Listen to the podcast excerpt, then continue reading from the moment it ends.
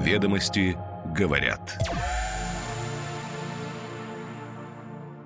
Доброе утро. Пятница, 9 февраля. С вами «Ведомости говорят».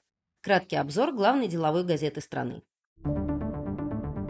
Сегодня «Ведомости» говорят, что совокупный госдолг субъектов России вырос на 14% в прошлом году. Регионы стали чаще погашать свои рыночные долги за счет госкредитов. Впервые с начала военной операции сменился главнокомандующий ВСУ. Это место занял человек из стана президента Владимира Зеленского, Александр Сырский. Девелоперы в этом году могут сократить затраты на покупку земельных участков в два раза – Спрос на жилье в новостройках начинает падать, а условия по ипотечным кредитам ужесточаются, объясняют эксперты. Минобороны предложила уравнять предельный возраст службы для контрактников и мобилизованных. Закон об обезличивании персональных данных все же имеет шанс пройти через Госдуму уже весной. Список информации, подпадающий под его действие, затем может быть расширен по решению правительства. Теперь детали. Ведомости говорят.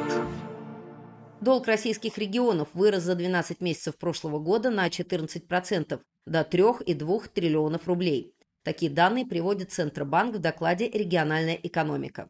Основной причиной такой динамики стало увеличение заимствований субъектов Центрального федерального округа и Поволжья, следует из доклада.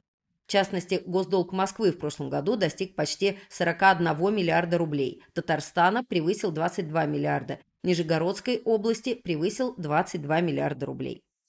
Основную часть задолженности региональных бюджетов составили долгосрочные бюджетные кредиты из федеральной казны, общий объем которых достиг 2,5 триллионов рублей, пишет в докладе регулятор. Это на четверть больше, чем в 2022 году.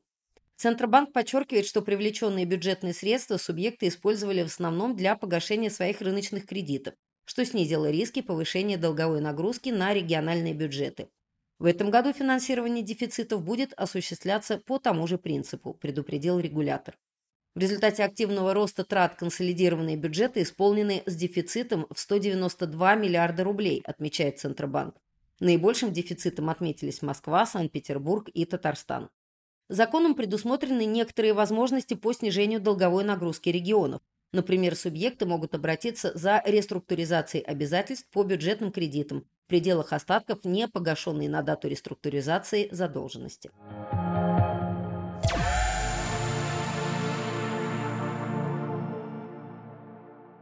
Новым главнокомандующим вооруженными силами Украины вместо генерала Валерия Залужного назначен командующий сухопутными силами генерал-полковник Александр Сырский.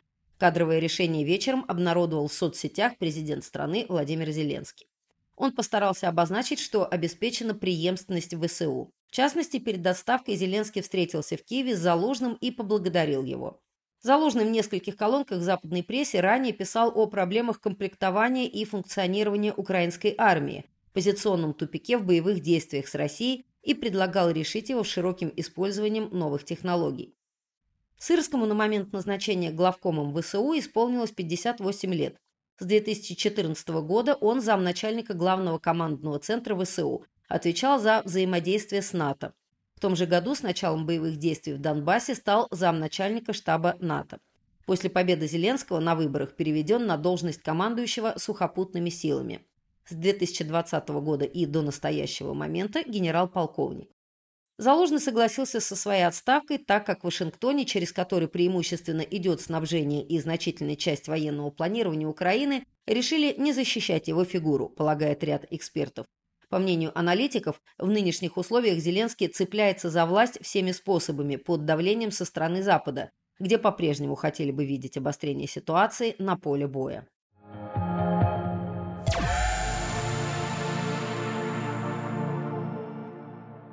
Девелоперы в этом году потратят на приобретение земельных участков 110-132 миллиарда рублей. Это примерно в два раза меньше, чем было в прошлом году.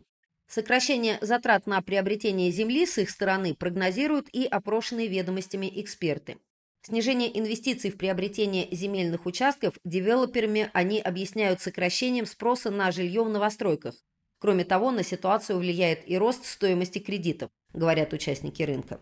Девелоперы сокращают инвестиции в земельные участки на фоне повышения ключевой ставки Центробанка. Они пересматривают свои финансовые модели и придерживают вывод новых проектов на рынок.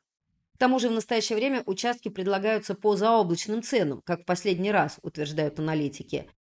Девелоперам становится невыгодно покупать площадки. Впрочем, есть и те, кто сокращение инвестиций в землю не ожидает и считает это краткосрочной тенденцией.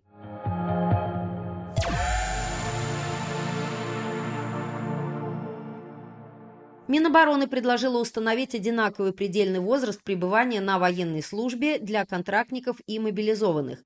Соответствующий документ ведомство опубликовало на сайте проектов нормативных правовых актов. В действующем законе от 24 июня прошлого года предельный возраст службы установлен для контрактников, для имеющих звание высшего офицера до генерал-полковника, адмирала включительно 70 лет, для тех, у кого звание ниже генеральского – 65 лет. Теперь такой же предельный возраст будет установлен и для тех, кто был призван в вооруженные силы по мобилизации. В пояснительной записке к законопроекту говорится, что сейчас предельный возраст установлен для тех, кто заключил контракт с 24 июня прошлого года, когда начал действовать соответствующий закон. А для мобилизованных и тех, у кого контракт был заключен до этой даты, предельный возраст установлен не был. Действие законопроекта хотят распространить на правоотношения, возникшие с 24 февраля 2022 года.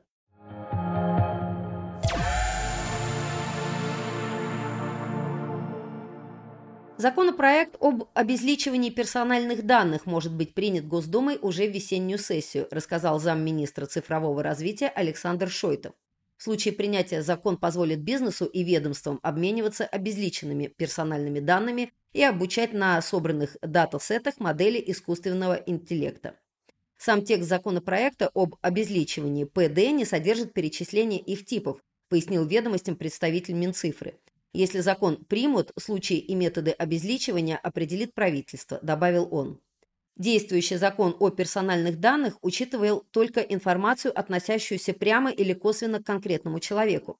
Сегодня многие данные, которые напрямую не связаны с физлицом, производятся его технологическим окружением. При этом они позволяют идентифицировать человека не хуже, чем его персональные данные.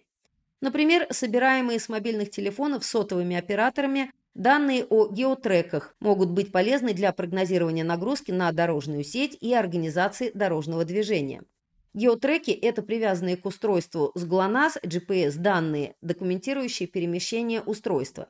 Сегодня к таким устройствам можно отнести не только мобильные телефоны, но и автомобили, наушники и метки AirTag, которые присоединяют к сумкам, ключам или кошелькам. Синтетические данные искусственно создаются по определенным правилам. Они часто применяются при отладке информационных систем, баз данных и иных схожих приложений. Статистическое зашумление позволяет подмешивать посторонние данные в профили пользователей. Такой способ позволяет собирать больше данных о потребителях, но не позволяет идентифицировать кого-то из них конкретно. Обезличивание является одним из важнейших инструментов поиска баланса между приватностью и правами субъектов персональных данных с одной стороны и интересами производителей различных сервисов и продуктов с другой. Обезличивание позволяет скрыть детали по конкретному человеку, не скрывая общих характеристик, интересующих операторов персональных данных.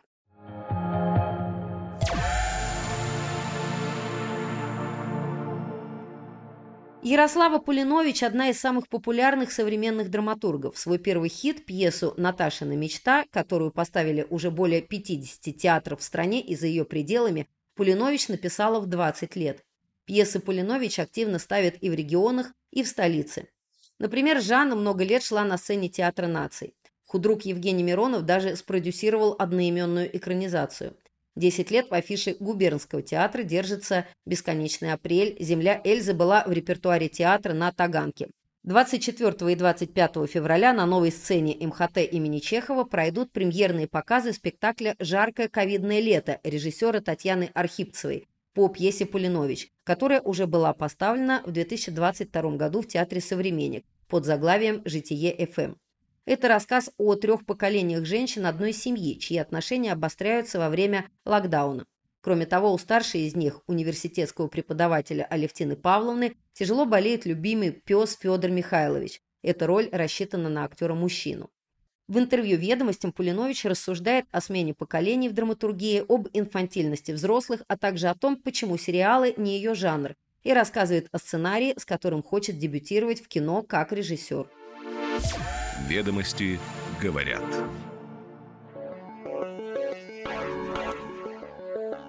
С вами «Ведомости говорят». Слушайте нас каждое утро, и вы первыми будете в курсе самых интересных деловых новостей.